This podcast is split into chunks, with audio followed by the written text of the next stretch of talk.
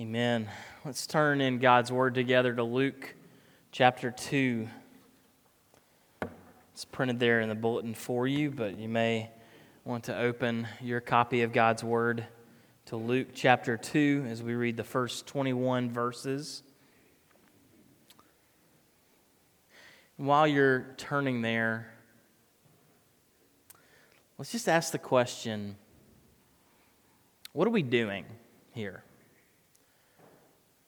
What are we reading these Advent passages for? What are we what are we doing all this for? Is this just habit? Is this sort of what we do when it gets cold and as Chad says when it starts going from 80 degrees to 40 degrees overnight we start reading these things and we we do the Christmas thing? Or is this the most true and the most needed story that's ever been told. The story that makes sense of our stories. In those days, a decree went out from Caesar Augustus that all the world should be registered. This was the first registration when Quirinius was governor of Syria. And all went to be registered, each to his own town. And Joseph also went up from Galilee, from the town of Nazareth, to Judea, to the city of David, which is called Bethlehem, because he was of the house and lineage of David, to be registered with Mary, his betrothed, who was with child. And while they were there, the time came for, the, for her to give birth, and she gave birth to her firstborn son, and wrapped him in swaddling cloths and laid him in a manger because there was no place for them in the inn. And in the same region, there were shepherds out in the field keeping watch over their flock by night. And an angel of the Lord appeared to them, and the glory of the Lord shone around them, and they were filled with great fear. And the angel said to them, Fear not, for behold, I bring you good news of great joy that will be for all the people. For unto you is born this day in the city of David a Savior, who is Christ the Lord. And this will be a sign for you. You will find a baby wrapped in swaddling cloths and lying in a manger. And suddenly there was with the angel a multitude of the heavenly host praising God and saying, Glory to God in the highest and on earth peace among those with whom he is pleased. When the angels went away from them into heaven, the shepherds said to one another, Let us go over to Bethlehem and see this thing that has happened, which the Lord has made known to us. And they went with haste and found Mary and Joseph and the baby laying in a manger. And when they saw it, they made known the saying that had been told them concerning this child and all who heard it wondered at what the shepherds told them. But Mary treasured up all these things, pondering them in her heart. And the shepherds returned, glorifying and praising God for all they had heard and seen as it had been told them. And at the end of eight days, when he was circumcised, he was called Jesus, the name given by the angel before he was conceived in the womb. Amen. The grass withers and the flowers fade. The word of our God stands forever. Let's pray and ask God to teach us his word. Heavenly Father, come now and be our teacher. Come now and open our eyes and soften our hearts. Open our ears to behold wonderful things in your word. We pray it in the name of Jesus, our rock and our Redeemer. Holy Spirit, speak to us now, we pray, in Christ's name. Amen.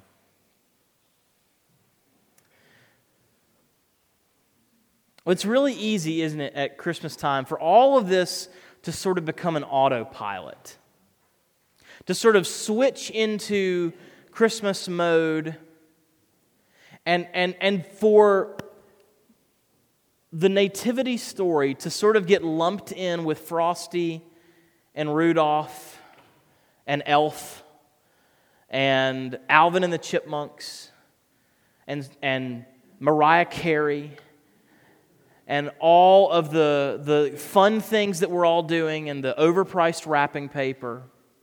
And for it to all get lumped in. And I think there's, there's actually a danger for us in this passage. You know, Charles Spurgeon used to say that Scripture was like an uncaged lion, that opening Scripture was a danger for us because you are now at the mercy of the lion. I think when we come to this passage, friends, we are at the mercy of the truth of Scripture. And we may find that amongst all the sentimentality and amongst all the smarmy, fluffy fun of Christmas, we open this passage and, like Alice in Wonderland, we think we're following a fluffy white rabbit and having something that feels good and is sentimental that we can get away from, and all of a sudden we may find ourselves plunged into another world. Because that's what happens in this passage and in all of the birth narrative of Jesus. Is, is we're not just imitating Charlie Brown and Linus reading this passage. No, we're actually being drawn in, invited into the kingdom of God. What's happening in this passage is we are being invited into the mystery of the incarnation. The most profound, true, needed, and powerful story that has ever been told. It's the story that we all want so desperately to be true, even if you this morning would not call yourself a Christian. Even if you're just here because it's what you do with the family this time of year, even if you don't believe it, I think your heartbeat longs for it to be true, even if you don't think it is. That's what the incarnation does. So, we're going to talk briefly about the truth of the incarnation and the joy of the incarnation. The truth of the incarnation and the joy of the incarnation. First off, the truth of the incarnation. If you've never heard that word, I assume most of you have, but if you've never heard that word, incarnation means that God becomes man. Incarnate. If you ever had carne asada at a Mexican restaurant, it means meat. In other words, God became flesh. The Word became flesh and dwelt among us. That's what incarnation means. And when we come to the Christmas story, we're invited to consider once again the fact, the truth of the incarnation. And that's especially true in the Gospel of Luke. Luke, you may know, gives us more of the birth narrative and the early life of Jesus than any other gospel. Uh, Luke was an educated man, something of the, the Sherlock Holmes of the gospel writers. He's the investigator uh, church tradition tells us that he traveled with the apostle. Well, scripture tells us that he traveled with the apostle Paul, but church tradition tells us that he was probably a surgeon or a medical doctor or a nurse of some kind. And you see that in his writing as he draws out uh, uh, physical body details like no other writer does. And Luke's purpose in writing his gospel is to underscore the facts, the historical narrative of Jesus' life, so that Christians can be built up in the truth of what they believe. The opening chapter, if you want to just flip back a page, Luke 1, the first four chapters, he says, Inasmuch as many have undertaken to compile a narrative of the things that have been accomplished among us, just as those who from the beginning were eyewitnesses and ministers of the word that have been delivered to us says he's relying on eyewitnesses and he's relying on previous accounts, probably the Gospel of Mark. He says, It seemed good to me, having followed all these things closely for some time past, to write an orderly account for you, most excellent Theophilus, the person he's dedicating the book to, that you may have certainty concerning the things you have been taught. In other words, this is not a fable. Now, I, I, I know in a room like this, the majority of us don't think it's a fable. But I think there's a subtle, a, a subtle inertia to it getting lumped in with fables. This is history. It happened. Luke's an educated man. He's, he's writing to a Greek speaking audience. He's writing primarily to a non Jewish audience. And that's why Luke includes details everywhere, because he wants you to have certainty about this. And so he writes it, and uh, unlike other writers, he really tries to anchor passages in historical uh, uh, detail. In those days, a decree went out. What are those days? What are, the historical facts leading into verse 1 of chapter 2? Well, to, to give you a really quick uh, Wikipedia version, and some of you know this, you remember this if you're in high school, maybe you read Julius Caesar recently and Shakespeare, and, and you know this more recently. But in the wake of the uh, enthronement and reign and assassination of Julius Caesar, the Roman Empire has been in upheaval and turmoil for several years until Caesar Augustus, who was also called Octavian, who was the nephew and then adopted son of Julius Caesar, Caesar Augustus has become emperor and has ushered in sort of a, a, a unprecedented era of peace in the Roman Empire. You might remember from history that, that after Julius Caesar was murdered, there was years and years of war and civil war and assassinations and Mark Antony and Cleopatra and, and all those cats. And now we're in what's called the Pax Romana, the Roman peace, when Caesar Augustus consolidates his empire. And one of the things that makes this such a peaceful era is that Caesar Augustus is a pretty good administrator. He's pretty good at making sure that he knows where everything is and make sure that the trains run on time. And that's why the world has to be registered. Right? Also, though, this is a taxation, a taxation registration, it's a, it's a census to, to administrate the empire well, but also to underscore the glory of Augustus's empire. Which just underscores the fact for us, doesn't it, that worldly leaders, whether they want to or not, are fulfilling God's plan at all times. In the pride, in the violence, in the ambition of worldly politics and leadership, God's plan can never be thwarted. So Luke is concerned with these facts, and these are the historical facts that lead Mary and Joseph to have to be in Bethlehem. In other words, Luke is forcing us to deal with the historical nature of the incarnation. C.S. Lewis wrote this. He says, As a literary historian, I am perfectly convinced that whatever the Gospels are, they are not legends. He says, As a literary historian, I have read a great deal of legend, and I'm quite clear that they are not the same sort of thing. They are not artistic enough to be legends. From an imaginative point of view, they are clumsy. They don't work up to things properly. Most of the life of Jesus is totally unknown to us, as is the life of anyone else who lived in that time. And no people building up a legend would allow that to be so. Apart from bits of Platonic dialogue, there are no conversations that I know in ancient literature like the fourth gospel. There is nothing even in modern literature until about 100 years ago when the realistic novel came into existence. I'll cut the quote short there, but Lewis hits the nail on the head that as a literary historian, the Gospels don't read like fables. They don't read like myths. So, so these are the facts of the incarnation the fact not only that Jesus took on flesh, but that he did it in a backwater place called Bethlehem, in a stable, to poor people. And also that he did it in such a way that there were lots and lots of witnesses. I mean, imagine this that uh, essentially you're in line at the DMV, except everybody in the county has to go to the DMV.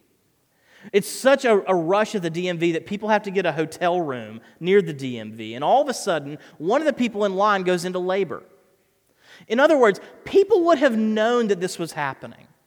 People would have known that there was a woman giving birth in the manger It would have spread, word of mouth would have spread, not alone that it was happening, but all the prophecy and the, the words that were spreading around this. Would have spread that the kingdom comes, that the king comes to a backwater place and to poor people. That's the fact of the incarnation. But now the joy of the incarnation. If there's one word that dominates the birth narrative of Jesus, it's joy. But just like God's kingdom itself, that joy comes to us in a bit of an upside down way. It's actually vital to understand this. We've got to understand that the joy of the incarnation is an upside down joy. Notice who the joy is announced to first. It's a group of unnamed shepherds in the middle of the country. Shepherds are not high class people. Shepherds are, are what one commentator called, quote, a despised class. They're seen as dirty, they're seen as often thieves. Hardworking, rough people. And that's who the kingdom is announced to, is to the riffraff. See, the good news is proclaimed first and foremost to the riffraff. Is that you this Christmas season? Listen, the message of this is not that the good news is even proclaimed to the riffraff, it's that it is only proclaimed to the riffraff. Because that's who everyone is. Bob Dylan sang the song in the, I think, 70s. No use jiving, no use joking. Everything is broken. And in these shepherds, we need to see ourselves because we're all as broken as they are. We have every reason to be seen like them as immoral and dirty. And Jesus the King comes into this world and says, Everything is broken. Kings and shepherds and everyone in between. And my kingdom is good news for all of them. And so there's these shepherds in the middle of the night, and all of a sudden an angel appears. And there's a blinding light as the glory of God shines around them. And what's their reaction? Yay, an angel! No, it says they're terrified. They're filled with great fear. Why? Why are they filled with great fear? Are we, are we surprised that they are? We shouldn't be because everywhere in Scripture, when the angel of the Lord shows up, it's bad news. Bad business is about to go down when the angel of the Lord shows up. When the glory of the Lord shows up, it means that the justice and the power and the wrath of Yahweh is coming. It's, it, it's what Moses encountered at the burning bush, the holy ground. It's what the Israelites quivered in fear at at the foot of Mount Sinai. Do you remember when they came to the foot of Mount Sinai and there was a, a, a, a, smoke and cloud and darkness and storm and a loud voice, and they begged to not hear the voice of Yahweh? Think of Isaiah in chapter 6 of Isaiah's prophecy, encountering the glory of the Lord in the throne room of heaven and crying out, Woe to me! Or think in the book of Revelation when the Apostle John sees Jesus' risen glory and he says, I fell at his feet as though dead. You see, the presence of God means divine justice is here. And if we don't see that as a cause for fear, we just, we just need to frisk our souls and remember Jesus' summary of the law. Love the Lord your God with all your heart, strength, mind, soul, perfectly. Love your neighbor as yourself. In other words, nothing less than continual, constant, perfect, whole soul devotion in thought, word, and deed from cradle to grave. That's all God requires of you. And if that doesn't fill you with fear at the thought of meeting justice after not having met that standard, then we're not paying attention. Look, that's God's standard. And it's very easy for us to think that the evil that God is coming to cleanse the world of is out there. That it's, it's those people, it's those things, it's those uh, societies. But what the shepherds know and what we ought to know is that it's us. It's in my heart. That I have cause to be filled with great fear. But what does the angel say? Fear not. Look, it's really easy to be filled with fear in the holidays. And that fear might mask itself as busyness or lots and lots of planning or trying to get your Christmas list checked off just the right way or trying to get the ornaments perfectly unpacked or not being quite sure who's coming when. It's easy to be filled with great fear. Listen to the angel of the Lord. Fear not, for behold, I bring you good news of great joy. You see, the joy of the incarnation, friends, is that it speaks to you in exactly the place where you're terrified. It's that the joy meets these shepherds in exactly the place where they are quivering in fear because of the blinding light of God's holiness. You see, if God isn't with us, if, if God isn't for us, then God coming to us is terrorizing. But if He's coming to us, as He says, unto you is born a Savior, then all of a sudden, the justice of God, the righteous power of God is good news. Because it means that that's the righteousness He's going to put on you. That's the power that He's going to put to work for you. It's the ultimate happy ending. That's what is inaugurated in Jesus' incarnation is the ultimate cosmic happy ending. That the moment, and you know this moment in every blockbuster movie you've ever seen, in every, in every Pixar movie, when it's the moment of ultimate tension where all of a sudden something happens and it all gets resolved. Think of every last 20 minutes of every amazing movie you've ever seen.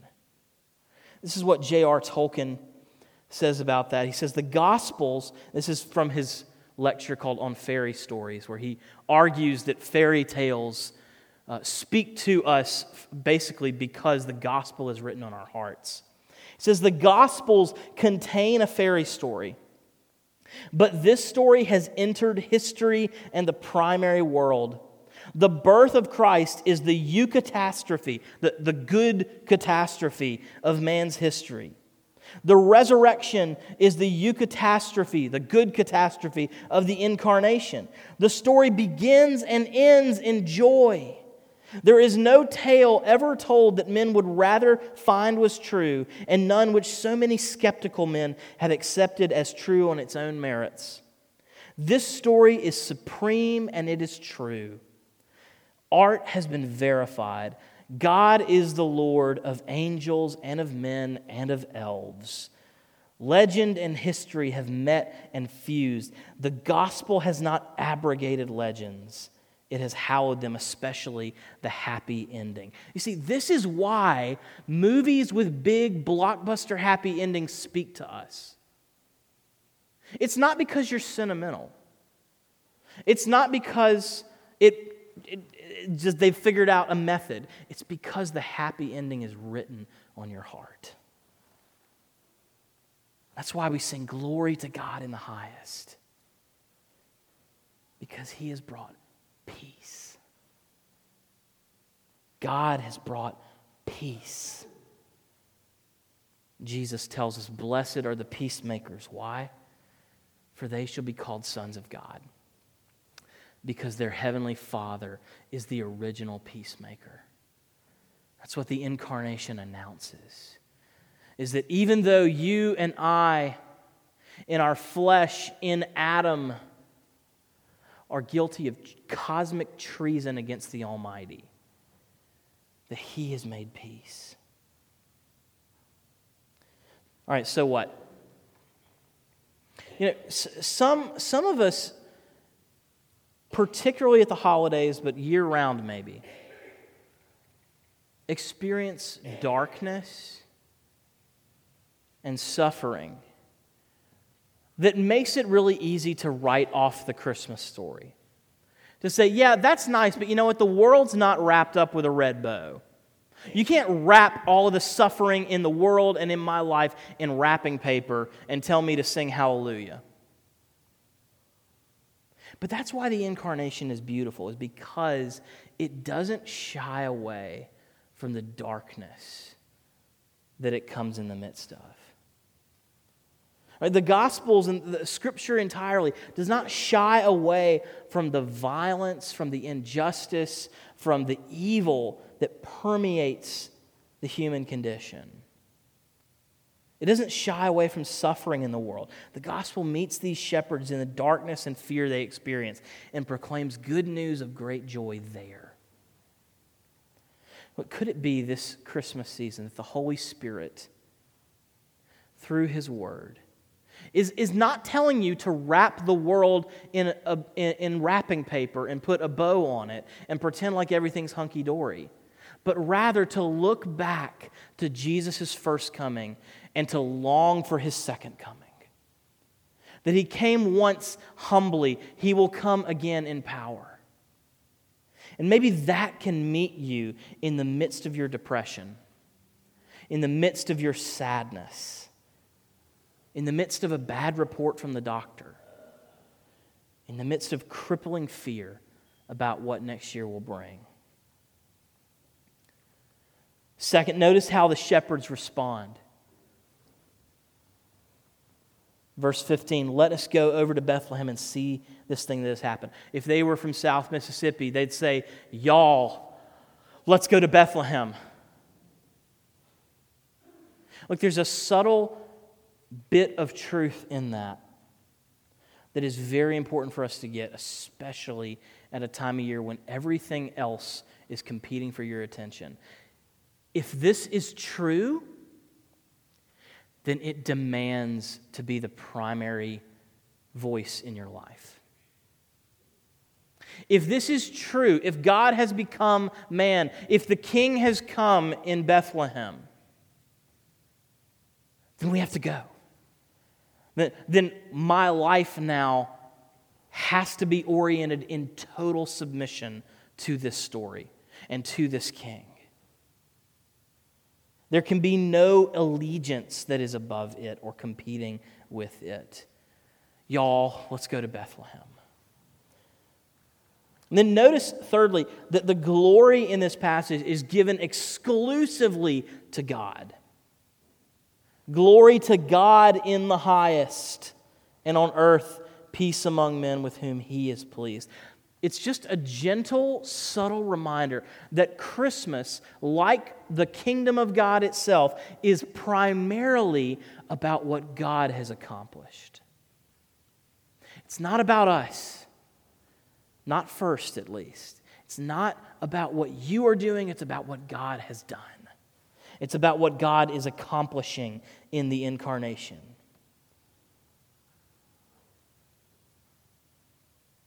And if, if we wonder what that is, look at verse 19.